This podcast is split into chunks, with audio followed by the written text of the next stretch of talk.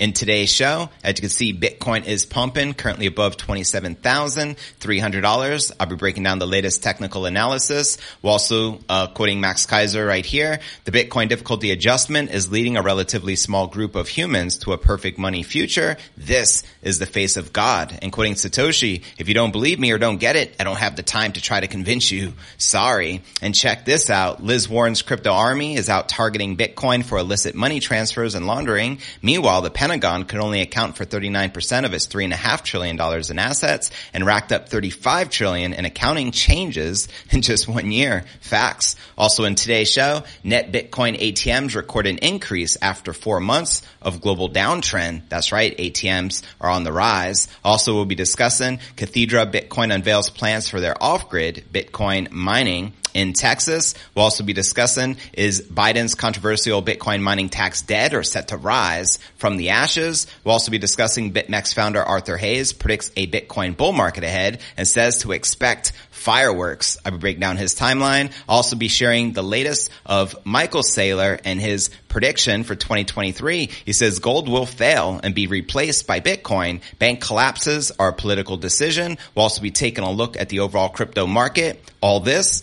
plus so much more in today's show.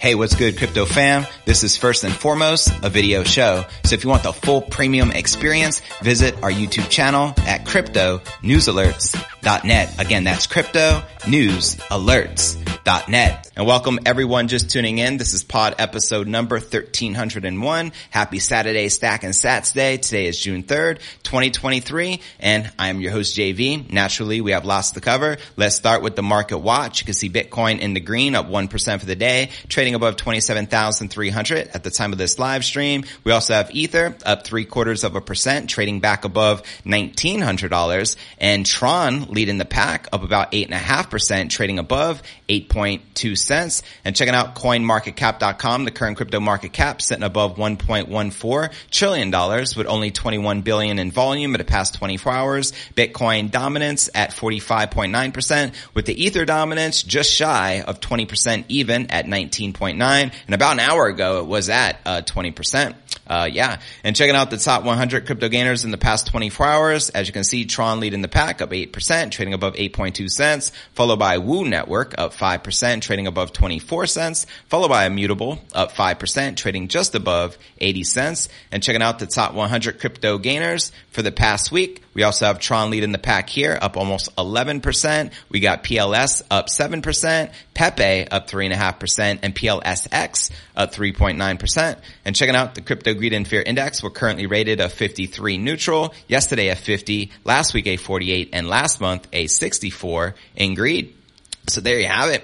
It is what it is. Welcome everyone just joining us. Hope you're having a fantastic weekend thus far. Now let's dive into today's Bitcoin technical analysis and check out the charts and what is happening. Bitcoin price has settled at around 27,000 after dipping below that level on a few occasions during the working week with most altcoins also quiet for today aside from Tron, which has skyrocketed by double digits. So although Monday started on a highly positive note after the U.S. government's debt ceiling deal and Bitcoin skyrocketed to two week highs at 28,500, but the week didn't turn out all that well for the leading crypto asset. It was rejected there, which brought it back down to 28,000 at first. However, a grand price dump follow, which pushed it south of just about 27,000. The following two days delivered a few more price dips, and the second of which took the Bitcoin price action to a weekly low of 26,500. But nonetheless, we started pumping here again this morning, currently above 27,300. And as such, the crypto's market cap remained at the same level as yesterday, just over 525 billion. His dominance over the alts though has taken yet another minor hit down to roughly 46 uh, percent, as I pointed out. Now the altcoins have also calmed on the 24 hour scale, similar to Bitcoin. Ethereum went on a trip south of 1900 during the week, but managed to reclaim that level after a few consecutive minor daily increases. Then we have Ripple and Cardano jumped about 1 to 2% in the past 24 hours, while Doge, Solana, Litecoin, and Polkadot are up by under 1%. So there you have it. And quoting Max Keiser, the Bitcoin difficulty adjustment is leading the relatively small group of humans to a perfect money future. This is the face of God. Touche. Preach. With that being shared, fam, welcome to everyone just tuning in to today's live show. Now let's discuss Bitcoin ATMs on the rise, which I love to see. Definitely a good metric. Uh, how many of you have ever used the Bitcoin ATM? Let me know in the comments right down below. And let's break this down. Breaking the year-long worldwide trend of declining Bitcoin and crypto ATMs, May recorded a steep increase about time with nearly 1,400 net installations.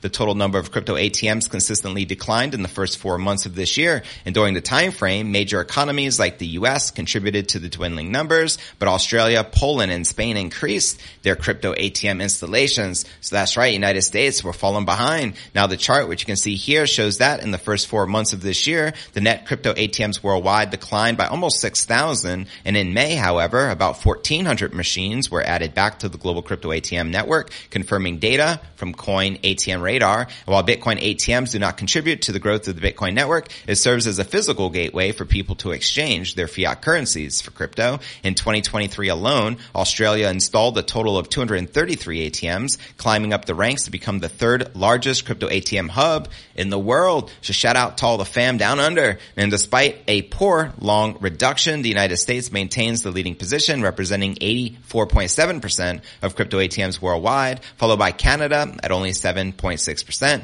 And at this time, 35,000 ATMs remain operational worldwide. And recently, a hacker manager to access sensitive information, a Bitcoin ATM manufacturer, General Bytes, including passwords, private keys, and funds, as announced here by General Bytes on Crypto Twitter on March 17th to the 18th, 2023. General Bytes experienced a security incident. We released a statement urging customers to take immediate action to protect their personal information. That is scary, isn't it? He, they're quoting them here. We have taken immediate steps to further unauthorized access of our systems and are working tirelessly to protect our customers. They shared. And as previously mentioned, the hacker managed to drain at least 56 Bitcoin and 21 Ether. And to avoid a similar situation in the future, the company advised its operators and customers to migrate to self-hosted server installation, which can be secured by a virtual private network, better known as a VPN. So there you have it. Hopefully the adoption of ATMs around the world for crypto continue to spout up. Uh, I'm noticing quite a few, uh, even out here in Puerto Rico, which is fantastic. And with that being shared, now let's discuss some off-grid mining taking place in Texas. Then we'll be discussing the latest with the Biden 30% proposed mining tax. And then we'll be discussing some Bitcoin fireworks as per the ex-BitMEX CEO Arthur Hayes. And then we'll discuss the latest prediction from the one and only Giga Chad Michael Saylor, his 2023 Bitcoin prediction, which he recently shared with Kitco News. And then we'll be doing some live uh, Q&A. So yeah, let's discuss some mining. And how many of you are mining Bitcoin? Let me know in the comments below. According to Cathedra Bitcoin, the firm will be deploying Bitcoin miners at 360 minings off-grid Texas campus. CBIT will pay $55 per megawatt hour of power consumed, plus 10% of the gross Bitcoin mined at the site. The announcement details the deal gives CBIT the rights to 2 megawatts of mining capacity, which could produce an estimated 0.054 exahashes per second or 54 petahashes per seconds of capacity. If uh, necessary, it is economically advantageous to do so, the companies uh, can abstain from Bitcoin mining and sell the natural gas on the open market. We're excited to begin working with 360 Mining, a company run by Bitcoiners who have put in the proof of work to develop off-grid mining expertise. Now, Cathedra's chairman and president Drew Armstrong stated, this partnership is an important step for Cathedra and also added, with the onset of the Bitcoin bear market last year, we were focused to pause our rover manufacturing efforts in pursuit of off off-grid energy to focus on maximizing the near-term operating cash flow, Cathedra plans to deploy its own mobile Bitcoin mining data centers called rovers to start with. These rovers will be equipped with older models of mining machines, specifically the Whatsminer MS-1S and MS 2S with Cathedra obtained through its partnership with Great American Mining in 2021 and 2022. The firm aims to optimize these machines using its underclocking technology with the goal to make them more energy efficient. Quoting them here, upon completion of any subsequent deployments, the company expects the full 2 megawatts Bitcoin mining capacity under the partnership to produce at least 54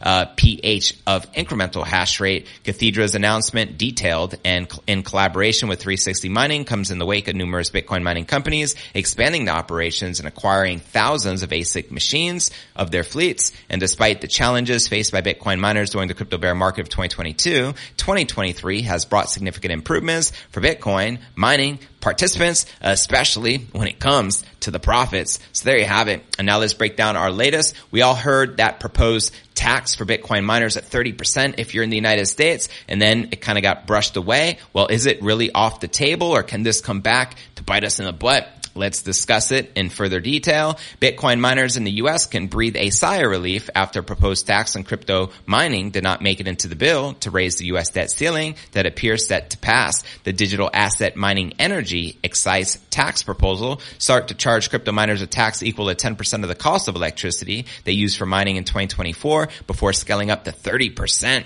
in 2026. The tax was highly controversial with critics arguing that it had the potential to increase global emissions as a result of miners being forced to go overseas where countries may produce more emissions during energy production. And additionally, Bitcoin miners seek out cheap energy and as one of the cheapest sources of energy in excess, renewable energy, Bitcoin miners can actually incentivize its production by providing utilities with a buyer of energy that would otherwise be wasted. The news broke after Bitcoin miner Riot Platforms uh, price president research Pierre Rochard noted May 28th that the proposed bill did not include any mention of this DAME tax, which Representative Warren Davidson replied was one of the victories of the bill. Shout out to Warren Davidson. Now, while much of the online discussion around the news suggests the proposal was dead, others such as Coinmetrics co-founder Nick Carter highlighted it was only temporarily defeated, alluding to the possibility of it being included in future bills. As Nick Carter warns us here on crypto Twitter, Carter suggested later in a May 29 Twitter thread that the administration would likely attempt to sneak it into some omnibus bill and would already have done so if they had the political currency to do so. I think he makes a great point. But bills are required to pass both through Congress and the House. And considering the Republican Party is generally opposed to increasing in taxes and currently controls the House, it seems unlikely that such a bill would likely be able to make it into the president's desk. And while speaking to the Chamber of Digital Commerce founder and CEO, uh, Perianne Boring during the May 20th fireside chat at the Bitcoin 2023 conference in Miami. We had Senator Cynthia Lummis assured viewers that the DAME tax isn't going to happen. Now we all hope that Cynthia Lummis is correct. Lummis added that ensuring Bitcoin mining firms remain in the U.S. was important for both the national security and energy security, highlighting how Bitcoin mining can both reduce the gas flaring emissions and help to stabilize the energy grid. Now, is the damage already done? In response to questions from Cointelegraph, Bitcoin miner, Marathon Digital Holdings CEO Fred Thiel suggested that regardless of whether President Joe's administration decides to keep pursuing the DAME tax, it will continue its anti-crypto agenda. Quoting him here, I think it is clear that that this administration will continue to broadly oppose the crypto sector, and even this specific tax is no longer on the table. It is likely not the last of the misguided targeted efforts to bring this industry down. I mean, he's telling it like it is. I agree there 100%. They're going to continue and continue. Thiel highlighted how the actions of the U.S. government and regulators weigh in on business decisions while speaking to Cointelegraph saying, regardless of the DAME tax's likelihood of passing, Marathon has already begun diversifying the locations of our operations. He added that with regulation around mining being so nebulous, his firm has made the strategic decision not to concentrate its footprint in the U.S., but rather diversify its operations. He pointed to a May 9th announcement from his firm which said it would be building two new mining facilities in Abu Dhabi. Abu Dhabi is a region that has made a concentrated effort to attract crypto-related investments via its clear regulatory regime, which has uh, been hailed as pro market. So take that. United States clearly falling behind and uh, it's causing miners to open up shop overseas like we're witnessing in Abu Dhabi. And I don't blame them at the end of the day when there is no clarity in the market and it seems this operation crypto choke point will continue from regulators and uh, you know politicians alike. But with that being shared, fam, now let's discuss some bullishness for the King Crypto, shall we? And this is coming from the ex-BitMEX CEO, Arthur Hayes days. He is outlining a bullish path for Bitcoin amid the current reduced crypto market activity.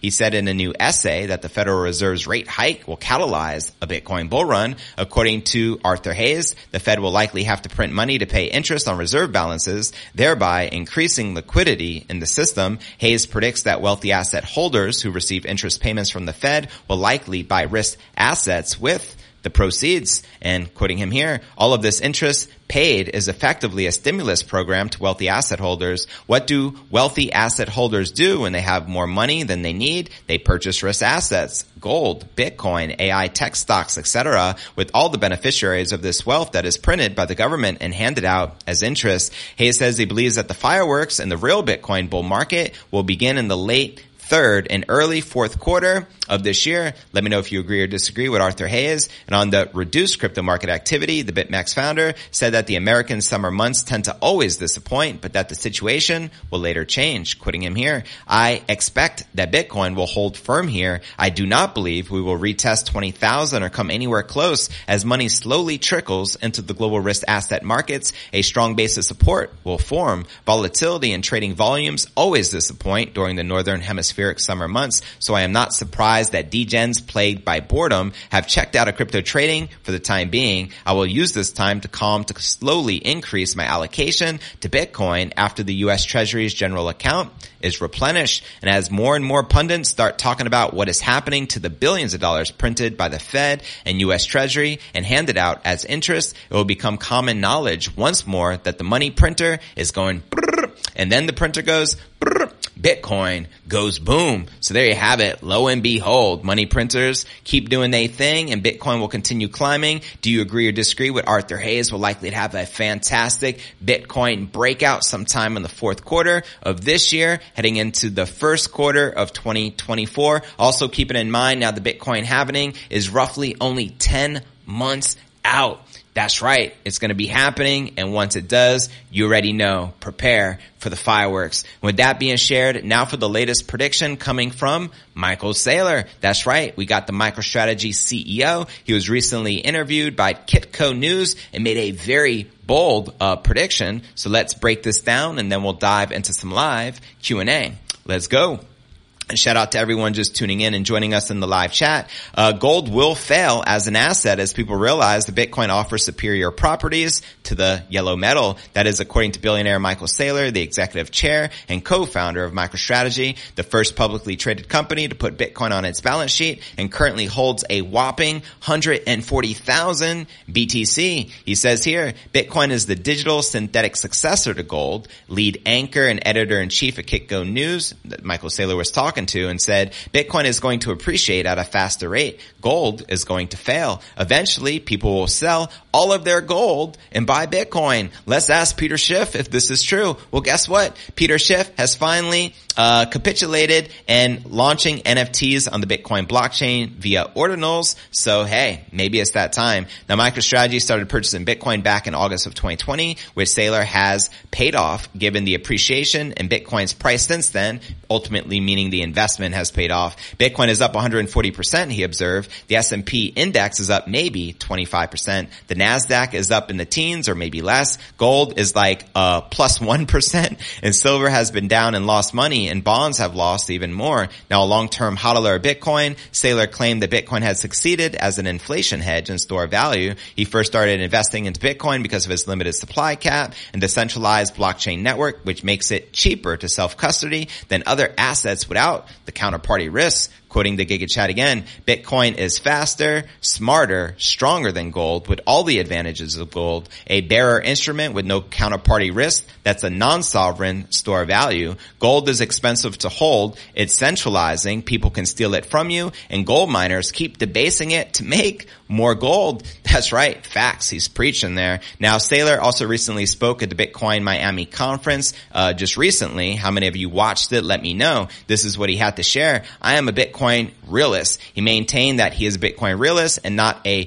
purist or when it comes to how people choose to hold their Bitcoin. He goes on to share, if Bitcoin is going to be the solution for 8 billion people on the planet, then it's going to be inevitable that large institutions, churches, corporations, and the like are going to need an infrastructure of custodians and banks. There are all sorts of groups of people that can't reasonably be expected to self-custody. And he noted that a corporation which owns Bitcoin cannot have the CEO or board of directors self-custody the Bitcoin due to due diligence and regulation. Quoting him again, if Apple is going to have Bitcoin and Apple is a corporation, they are not going to give it to Apple's CEO Tim Cook, he remarked. Now March of 2023 saw the failure of Bank Silvergate, Silicon Valley Banking Signature, and on March or May 1st, First Republic Bank also collapsed and was bought by JP Morgan Chase. And in total, these banks had over $500 billion in total assets. Saylor said that whether or not more U.S. banks fail is a political decision. He's right. Quoting him here, it's the politicians that decide whether the banks collapse.